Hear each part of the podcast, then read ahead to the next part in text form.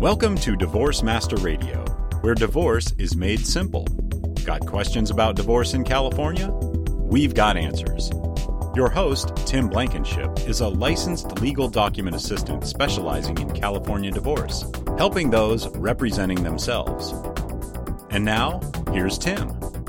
But one of the other places where this goes is this may actually create a need for additional life insurance where people may have not thought about it before. And let me give you an example let's say a husband and wife um, you know, divorce, and as a result, the husband has to pay some support to the wife um, on a monthly basis um, for X number of years, whatever that may be, maybe until a child's 18 or something like that.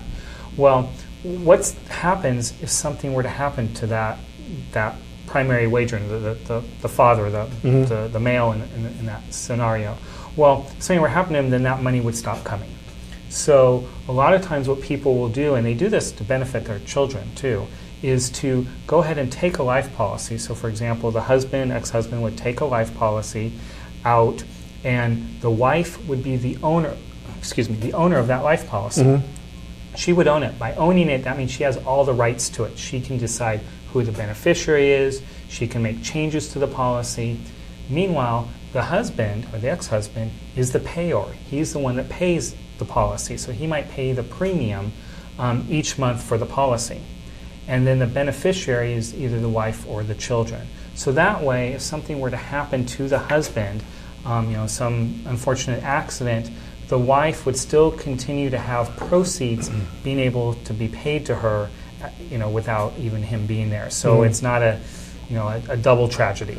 Yeah, uh, and I'll set the stage for you on this um, just in detail. So we're talking about, let's say, uh, a, spouse, a wife in this case, we'll use the same scenario, stay at home mom, 20 years, never worked, and that, that's out in our town, that happens quite yeah. a bit. Uh, husband working, full time job, you know, uh, maybe close to retirement or what have you, right. you get a divorce. Now, there's going to be you know spouse support, and we'll assume child support as well. Let's throw that mm-hmm. into the mix. Right.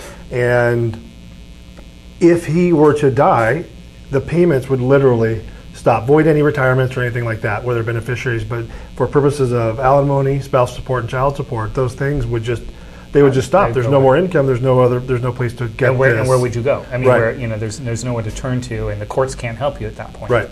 That's it. The the risk is spouse the payor spouse dies. The spouse support stops instantly.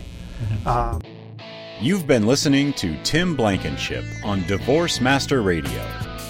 Learn more at divorce661.com, where you can find hundreds of video and audio tutorials discussing the California divorce process. Need professional assistance with your divorce? Give us a call at 661 281 0266 and let the professionals handle your divorce.